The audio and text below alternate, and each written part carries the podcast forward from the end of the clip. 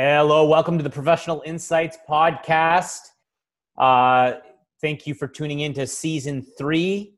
Um, it's uh, we're pleasure to have a couple uh, uh, distinguished guests on throughout the afternoons that we're recording, which is great. So we'll get it all started. My name's Brandon Curry. I'm Jeff Collins. Josh Bond. And Trevor Lindy. Our first guest, uh, who's been uh, is, is, a frequent on our on our um, podcast, uh, especially since we've started uh, working from home, uh, is Grant LaFleche, LaFleche from the Niagara Dailies. Rough LaFleche.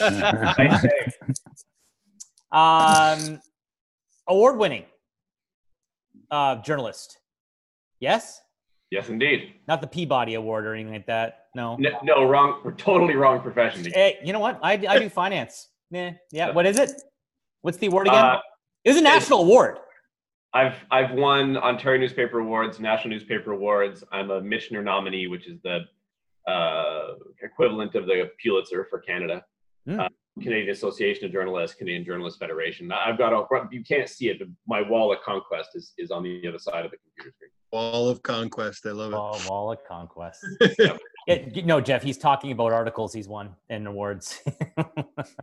Yeah, not that. No. Yeah, yeah, not, no. not, yeah, yeah, no. I, I, wasn't even thinking that, but I see where your brain goes, Brandon. Well, yeah, yeah. um, so there's a couple things we want to touch on because you are on a tight schedule because you've got you're working on a, a bunch of stories simultaneously. I know right now, based on your Twitter account.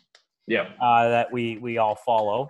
Um, at Grant Rants, if you wanted to follow him. Uh, the first is I will we'll briefly touch on Section 22 ruling in Niagara specifically, because this is where we're recording, and uh, the special counsel meeting. I was following you on Thursday night while watching Dr. Hirji.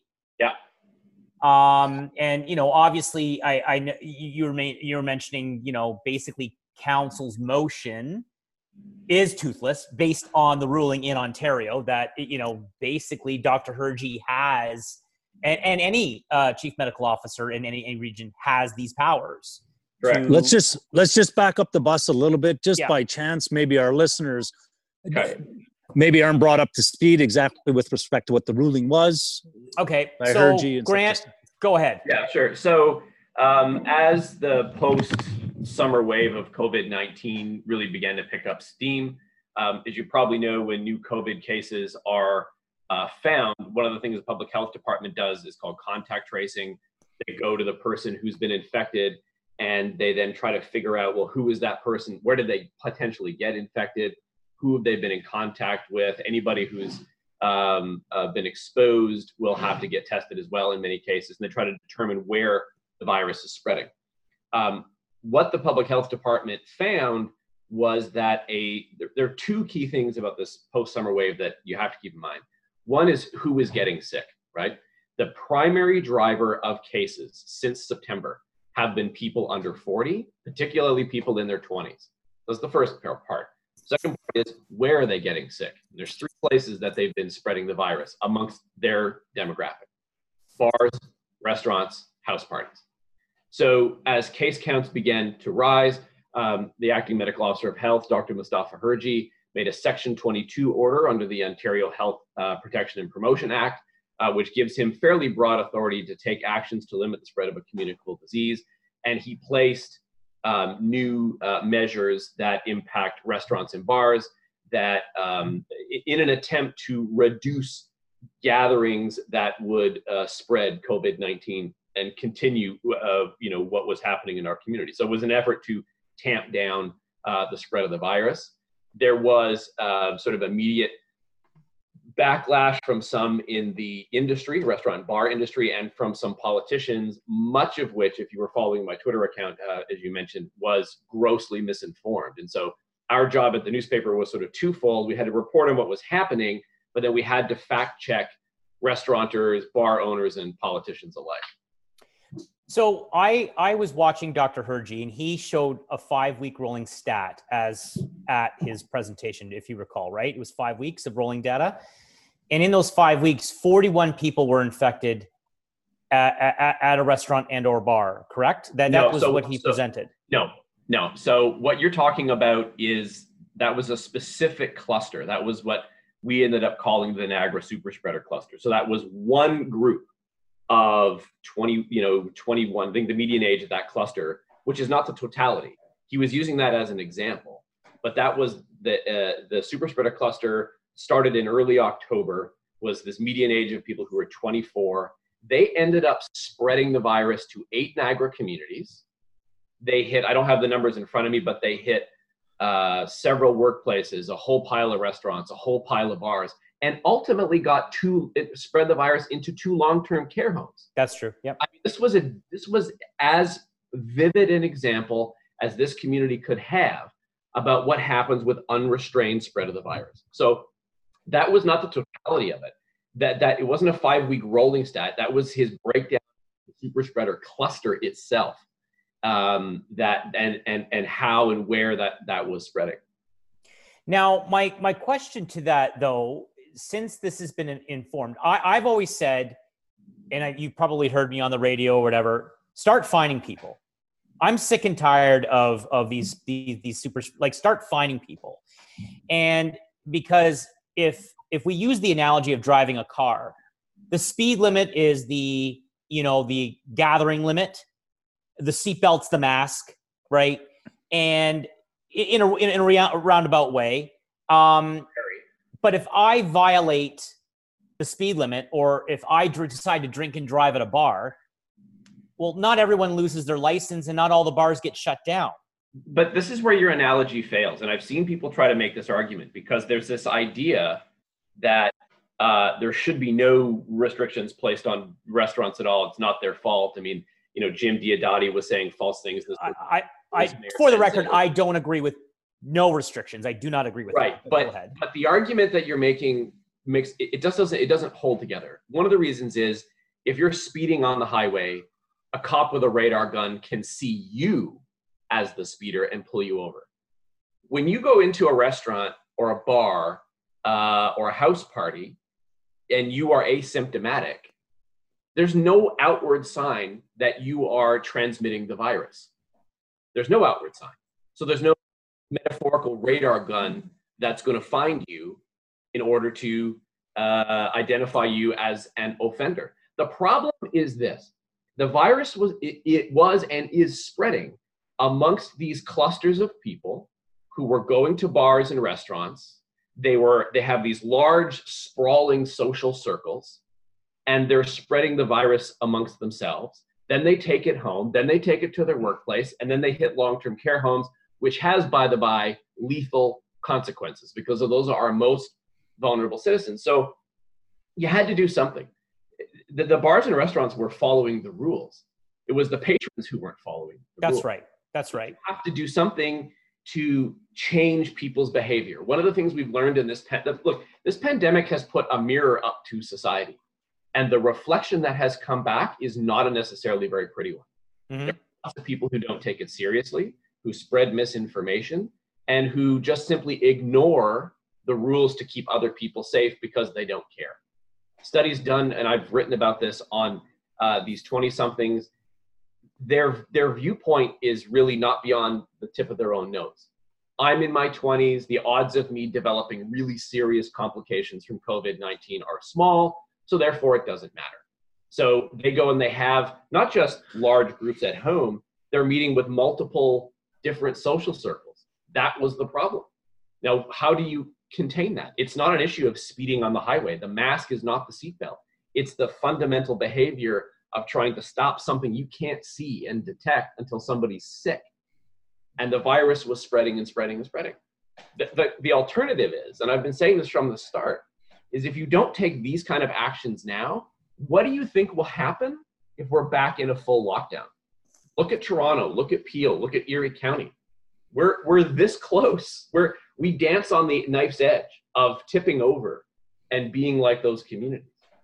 So I understand that, you know, a lot of businesses, restaurants and bars in particular, have been suffering through this pandemic, but it could get worse unless people smarten up. I, think there's no way we're not going to a full lockdown in Niagara. I think we're gonna get a month of it at least. It's inevitable. Especially after Christmas, because people are going to gather no matter what during Christmas, and it's coming. Well, that's, That's, what I. that's my opinion. when, when you talk about the when I talk about the reflection that's being held up to society by the pandemic, the fact that people do not have the kind of fortitude to say this is a serious thing. I'm going to forego a big Christmas dinner this year. I'm not going to go out to a house party this year. The, the attitude is more like me. What what makes me feel the best? Having a big gathering. I mean, I did a story yesterday, for instance, where um, there was a, a this comes out of public health data. There was a local family that had a family gathering. They thought it was safe you know in quotation because it was their family. They brought in a couple of relatives from outside niagara from the gta Yeah. one of those people had covid-19 now three quarters of that entire family has covid-19 two of them are in hospital on ventilators. I mean those are the consequences we're playing with. Yeah. But Grant, yeah. It, it's a you might have heard me say this before or the listeners uh, might have there's a, an 80 80 20 rule that generally resonates throughout everybody's lives. So i would gather that 20% of the population is actually taking this serious to the extent that they should be just like 20 I bet you more than that are taking it serious. The 20% that aren't taking it serious is just going to kill everybody. That's the problem. Yeah, and I think I think I think Jeff is probably more on the ball. I mean, it's hard to know precisely. Um, what we do see from public health data, though, is uh, you don't want to say it's all twenty somethings that are the problem, but it's enough of them, you know, that twenty percent or you know whatever that figure is, because it's a communicable disease that spreads very easily in close contact. Uh, that yeah, I mean, those are the ones that that subset of twenty year olds probably less than 20% of the total population are the ones who are causing the problems So here's here's my rebuttal though to section 22 and only one of them. Like I like you've actually put a, a good re- a good analogy back at me, which I, I, I that's actually a really good one. I never thought of it that way. Is it's not enforceable. I, you and I walk in together to to go eat. We say that we live in the same address. They legally can't check my driver's license. They legally cannot check anything, even though under the Liquor Act they technically can because I don't know why the same enforcement. Uh, you know, I've I've willfully given my phone number, email, phone. Like I I abide by it, and only because my father just got over COVID nineteen. Really? My mom and dad both uh, are were so strict. It's not even funny. They're sixty four. They're they're already because of their age a high risk. Dad does not know where the heck he got it. Hmm. Right? Has no idea. Cannot. Um, he thinks he caught it. Now he is an essential worker. He thinks he caught it uh, in the U.S. Um, is where he thought he caught it. But even then, he drove by himself, stayed in his own hotel room, wore a mask, wore gloves, wore PPE everywhere he went. Like he honestly does not know how the heck he got it. Mom tested negative, so thank God for that. But my, my the thing is, is that people can still lie and even if we look at today when we're recording, which is December 2nd, the case rates in, in December uh, or in Niagara have not gone down.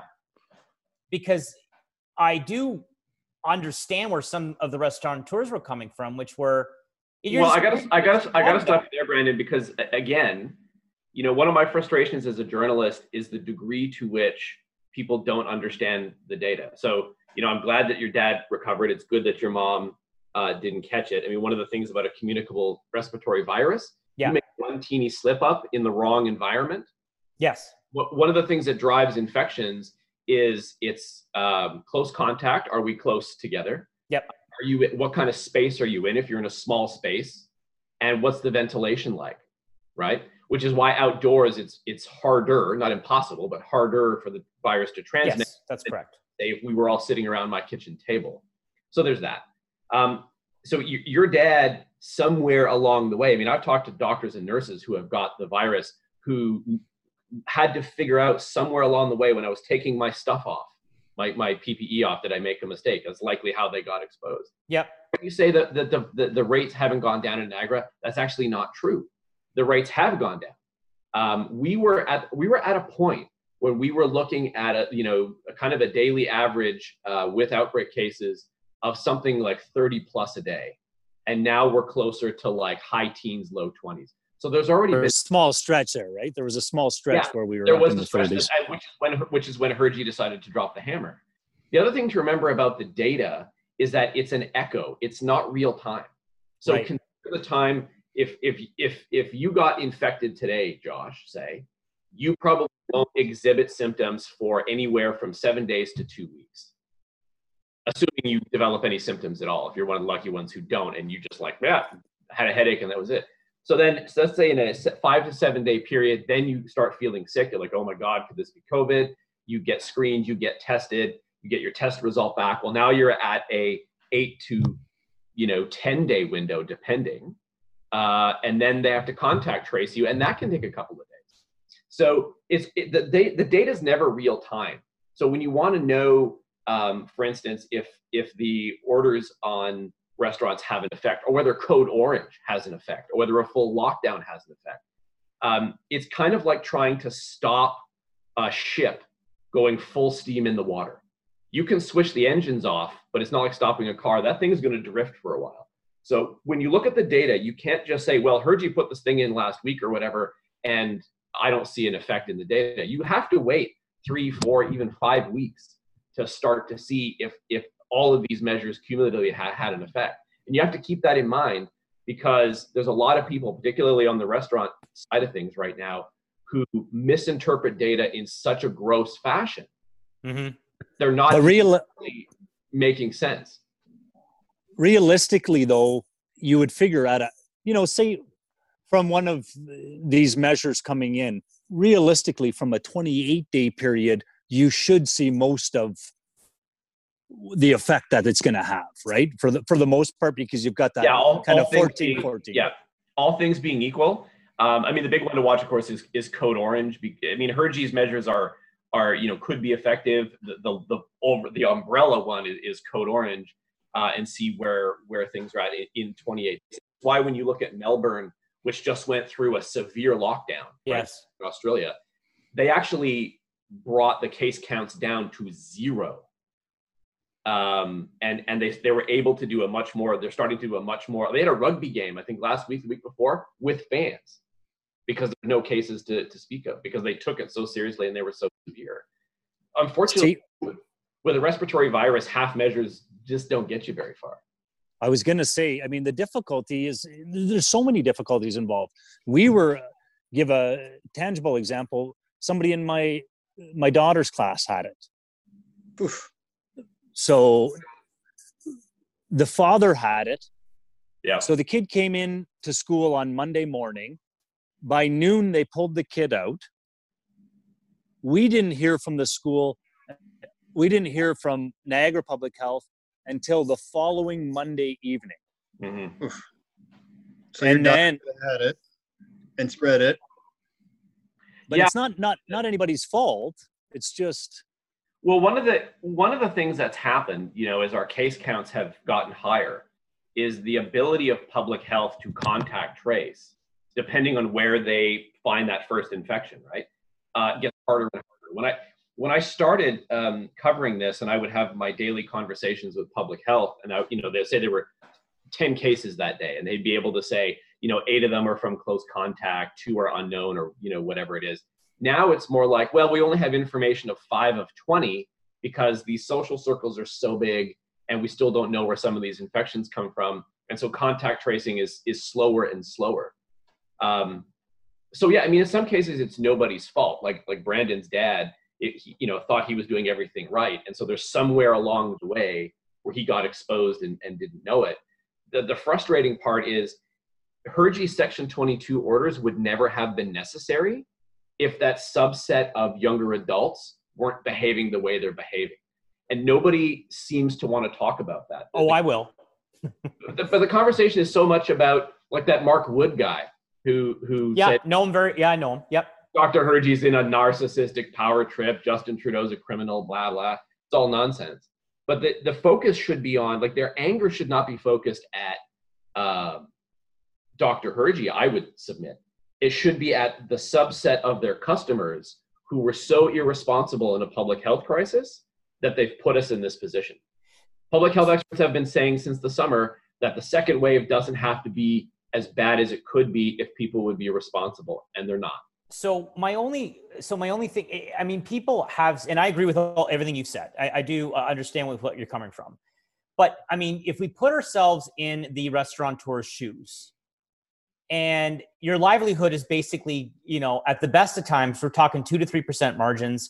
You're at eight percent, you're you're doing extremely well and they're doing 60 70 80 hour weeks you know that uh, and your entire livelihood is getting ripped from underneath you Absolutely. and and as a as a national winning journalist i'm asking you and i know you and i know you have had some of these conversations so i'm kind of being a bit cheeky here i've seen no politician or bureaucrat take a pay cut as a matter of fact Welland Council gave themselves a pay raise True. during yeah. the pandemic.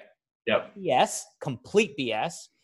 Uh, pandemics, epidemics have been called by epidemiologists for the last 15 to 17 years. As a matter of fact, 2005, Dr. Theresa Tam co authored the follow up to the SARS epidemic with a whole bunch of recommendations.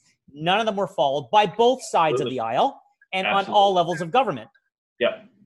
And so when you're a business owner and you pay your taxes, and we pay a ton in this country, and your politicians that you elect, even some that violate their own laws out in Niagara Falls, nothing is Yeah. there's no accountability. Nope. The the death threat the, the death threats go against the restaurant, which is BS. Death threats is what he received. Um, wh- where is the accountability? Like, wh- what Well, what's going is- to yeah. change? I mean, I think that's where the anger uh, comes from. well the anger is coming from three places and i think you hit you if we put aside the irrational conspiracy theorist mark woods toronto barbecue guy aside for a moment. And we just the, the systemic failures that you're talking about. I mean one of the things that's absolutely true and you hit the nail on the head is that there have been experts warning us warning governments for decades that sooner or later we were going to have another spanish flu like pandemic. It, it- it's inevitable. Right. um, if you look in the United States, I mean, George W. Bush, for, for all of his failings as a president, he created, his administration created an extraordinarily robust pandemic plan, later built upon by Obama, then, then, then essentially cast into the waste heap by, uh, by the current administration. Um, in Canada, there haven't been failures to that degree, but there was not a robust kind of plan to pull off the shelf because this is this was not a mystery. No, I mean, yes, COVID nineteen, the novel coronavirus, is new. Yes. Yes. But the plan wasn't there. We're seeing this right now, by the way, with um, the vaccine rollout. Um, you know, Pfizer and Moderna will likely be approved in Canada, you know, by the end of the year or early January, and then you know, we're right now Canada is dependent on shipments of vaccine because we don't have the capacity to simply have it made here because succeeding generations of governments have simply not invested in it. So, I mean, it, it, there was this willful blindness to the possibility that this would happen. I mean, experts have been saying it for years and years and years. So, if I'm a business owner living through this, absolutely. If I saw Welland Council giving themselves a raise, or you know, I hear about um, you know politicians who don't mask or go to the cottage or do the things that we're all supposed to avoid doing right now, I would be raging mad. I mean, I'm mad and I'm not a business. Um, so I mean that there's a ton of frustration. I think when this is over, you know, when we're finally out of this and you know late 2021 and into 2022, I think there has to be a reckoning. Um, well, I mean, just look at Taiwan. reckoning. right? Look at Taiwan, and and and, and I know like Jeff's wife is is Taiwanese. They learned from SARS, and if you just it like they learned from 2003, we did not. Well, look And- at Taiwan, Vietnam. Yes, You know, the South South Korea. have all done so much better than us uh, in terms of. Cont- I mean, look, there's no debate in Taiwan or Vietnam about masks being an assault on your freedom. I mean, it's just non-issue nobody, everybody realizes it's a totally absurd concept. right. And and one of the other frustrations I guess that I have, Brandon, to your point, is this: um, where is the leadership politically, either locally, provincially, or federally, to rally the country? And this should have been done months ago. We knew a second wave was coming. We knew the winter was always going to be hard. And yet nobody seemed to find a way or even try to rally the country together to say, you know, this is our fight and we're drawing the line here. And these are all the things that we have to do.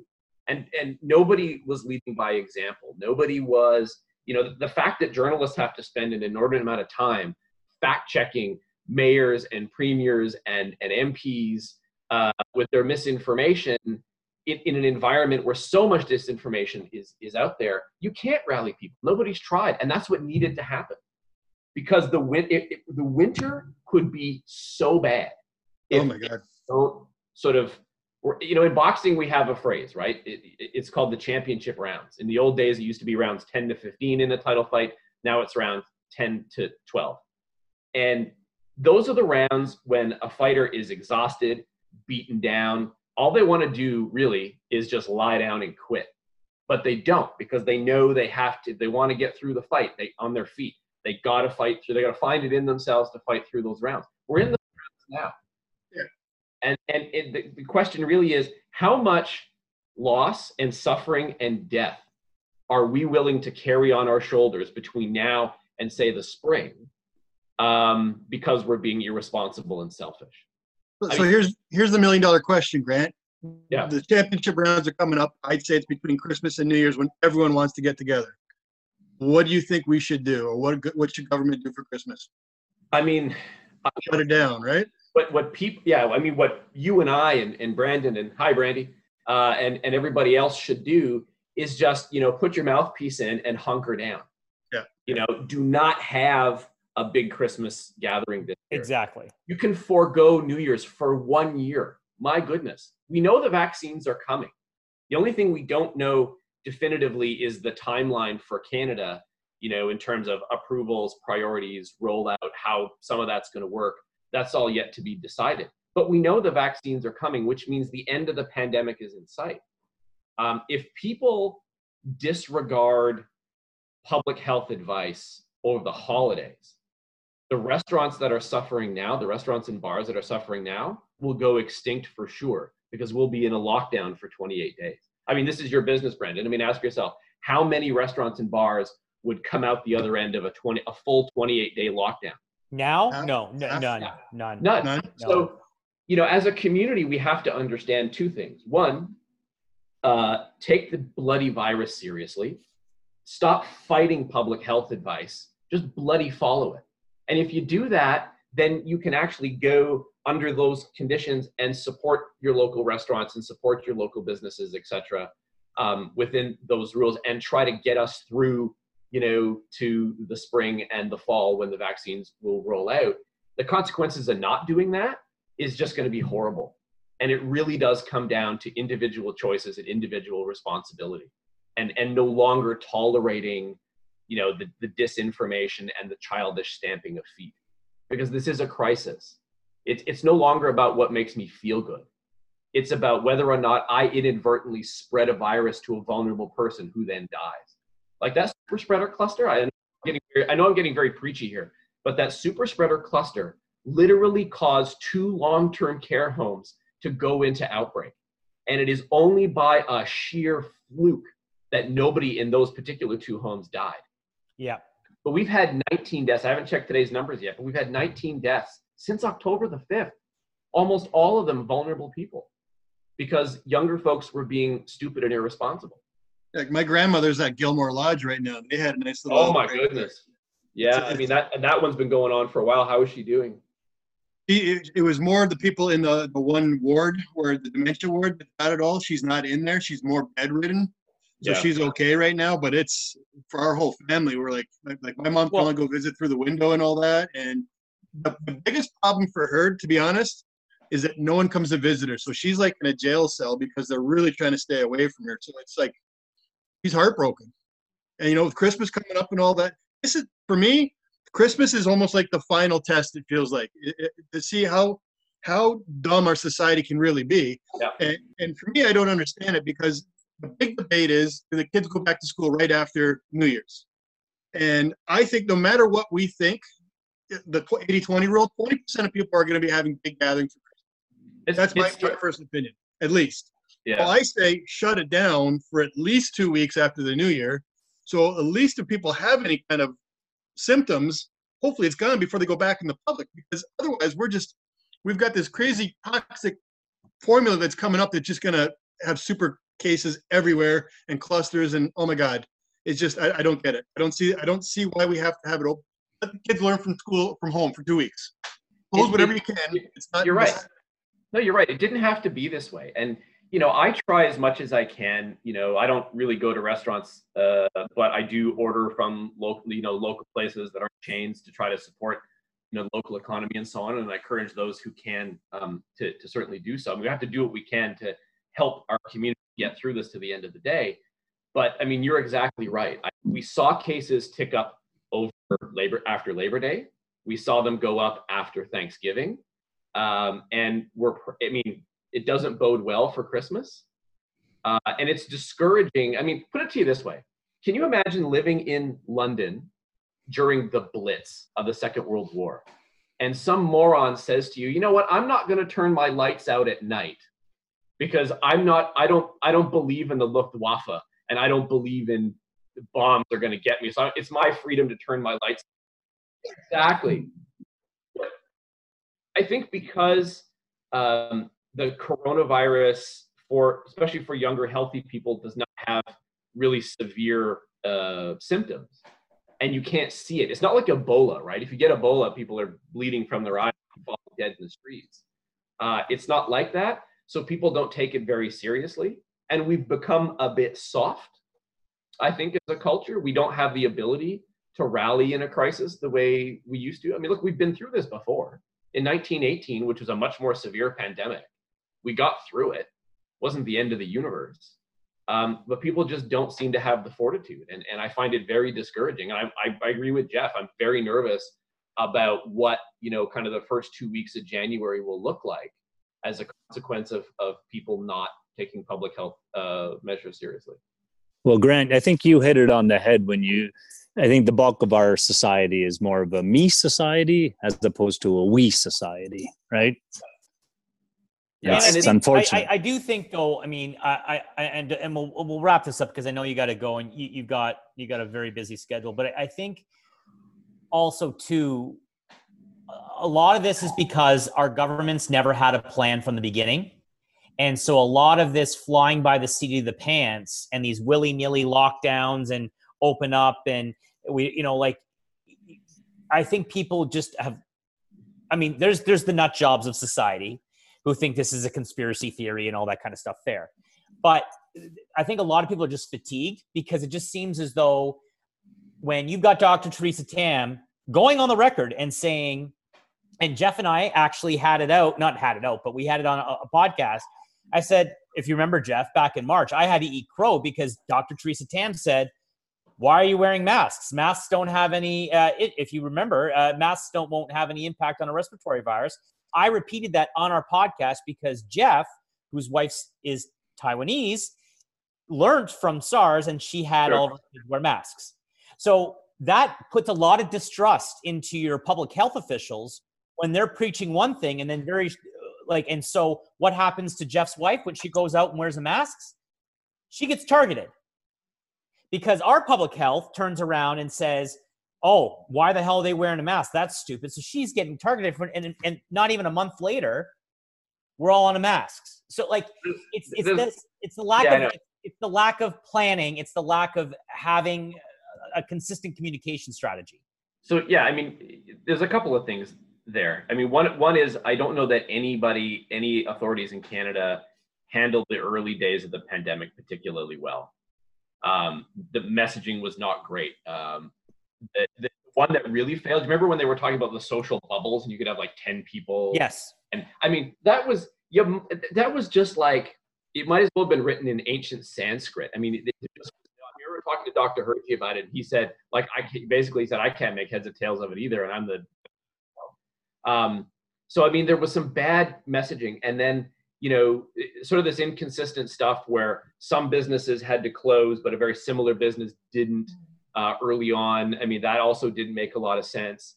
Um, the other thing the public has a hard time with, and again, this is I think a consequence of our pop culture, really, and and things, is that people expect science to be this very definitive thing that comes up with an answer. You know, I think Gene Roddenberry and Star Trek have a lot to answer for because the doctor did not come up with a cure in, in 30 minutes or less. Uh, this is a brand new virus, and the science has been evolving. Right. And so when you look at, for instance, one of the frustrations around masks that was particularly aimed at Dr. Hirji, if you remember, was he refused to put a section 20 issue section 22 order on masks. He could have, but he didn't do it because from his point of view, the science was was only circumstantial, not definitive. Um, there has since been laboratory testing on masks that shows it protects you and protects me. Um, but that's that that repeatable experimental science wasn't there. So for a science-driven mind like Dr. Hirji's, he's he's not going to come down hard on something for which the data is not as robust as he would like. But the, the, the science of the virus has evolved. But when you combine poor messaging with the fact that what we know about the virus changes and so information out there changes, you're right. It, it, it contributes to the sense of distrust, even amongst the non loony bins, right? Yeah. The other thing, though, you got to keep in mind is you put all that con, accept all that context. Public messaging was bad, uh, could have been more robust. There should have been a pandemic plan that could have pulled off the shelf and dusted it off. I mean, I talked to um, Lynn Guerriero early from Niagara Health early in the pandemic, and I said, "Where was the plan?" She said, "Well, I would have thought there was one, but it turned out there wasn't." So put all that in context, though. Here's the reality of it. This is the situation we're in. Mm-hmm. We're in Let's it. deal with it. Exactly. We're in it now. And so we can look back right now and say there was this failure and that failure, and that's all accurate. There's nothing, that's all facts. But the question isn't right now what should have happened nine months ago. The question is what gets us through that next nine months? How does our collective action prevent more businesses from closing, more people from being laid off, fewer people getting really, really sick, uh, fewer people dying? I mean, th- those are the, con- I mean, it's a life and death thing that we're dealing with now. So It's just through the holidays is the big question right now. How do we Yeah. make it through it? But I mean, to Brandon's point, and and you know, maybe I can leave it here, is that there absolutely has to be a reckoning when this is all done. You know, that there needs to be systemic changes in terms of pandemic planning on on every possible level, and have have a much more focused plan to pull off the shelf because this won't be the last time this happens. Viruses are viruses. There'll be another one in the future. I mean, if we're lucky, it'll never happen again in our lifetime, but it could. So you need to have a robust plan. Um, all that has to happen. But right now, we need to worry about the six inches in front of our face. We have to get to the next month, the next week, the next couple of months without the virus spinning out of control again. And that's going to take um, some collective discipline and some collective action to mitigate the damage until we can finally get clear of this through vaccinations. Well, we'll leave it there, Grant. We never even got to even touch on your second topic, but uh, we'll we'll have you Oh. on again. Yeah, I mean that's that just yeah that story's not that that'll have a that's got a bit of legs to it too, so that's not quite over. Okay, so we're, we're going to be recording again, and we'll definitely reach out to you, and, and you'll have to kind of recap everybody again, but that's fine. Thanks very much, and I and I appreciate the the educated, uh, passionate, uh, but like you and I, like we we just we spar, but like you know what I mean. It's sparring, but it's educated sparring. It's not. I saw something on YouTube, and I, I loved your analogies and, and your rebuttals. They were really good, and uh, made, made me think, which is good. But in all in all, I- I think we're both on the same page. We just probably just are just kind of frustrated with everything that's going on right now. So I really appreciate you coming on and educating our listeners and and all that. My pleasure. And listen, we will get through this. You Yes. know, the end is coming. It's going to be a tough slog, but if if people just kind of take a deep breath, you know, make some personal sacrifices for now, things will eventually get back to nearly normal. Uh, but we just got to get there. We need a three month hibernation. That's what we need, and we'll get through. Oh, it. hey, listen, if I could go to sleep and wake up like next March, Yeah. I'd do it. Yeah. Because 2020, frankly, has been such a dumpster fire of a year in almost Oh. every way that I mean, we could we could spend even more time just talking about the freak show south of the border. But yeah, I mean, I'll be so glad. Honestly, I'll be so glad when we get to the end of next year because you know then we'll be so so much further along. This is going to be the most exciting spring ever. I think people coming I'll back out never, of the I'll caves. never be so excited to get a shot in my arm ever. yeah. like ever. I'm like, and when you hear like those, ad- yeah, when you hear the, when you hear some, people, oh, I'm not gonna get the vaccine. I'm like, good, give me yours. Just like, I'll take every version of the vaccine. Like, I don't care. Yeah. Darwinism. Okay, thanks very much, Grant. We really appreciate your time. Thanks, guys. Sorry Yes, for going a bit over time. And No, no. Thanks, everybody man. be safe, okay? Yeah, be safe. Thanks, guys. Do, did, will, the Story of People podcast is now available on the Crier Media Network. The first five episodes are here and feature some incredible guests that fit into one or all three of those categories. Ready? Tara Sloan from the San Jose Sharks Undercurrent podcast at NBC Sports. Marianne Iverson from Iverson Voice and the Let's Take This Outside podcast to talk about the world of outdoors as well as voiceover land. Ariana Hunsicker, future Canadian Paralympic swimmer, already winning tons of awards for this country. Scott McGregor from the Hot Wallet podcast to dumb down the world of crypto, Bitcoin, and NFTs so you don't have to. And Jackie Holowati from Climate Pledge Arena in Seattle, Washington, the first net zero carbon certified arena on the planet. Wherever you get your pods, wherever you watch your pods, and on the Crier Media Network. The Podcast Super Friends is a monthly meeting of five podcast producers. Hi, I'm Katherine O'Brien from Branch Out Programs in Baton Rouge, Louisiana. I'm John Gay from Jag and Detroit Podcasts. I'm Matt Cundill from the Sound Off Podcast Network. I'm David Yas from Pod 617, the Boston Podcast Network. And I'm Johnny Peterson from Straight Up Podcasts. Together, they form the Podcast Super Friends, an alliance of podcast masterminds sharing best practices, insights, and discussions to help make you a better podcaster. Follow or subscribe to the show on Apple Podcasts, Spotify, Google Podcasts, or at soundoff.network.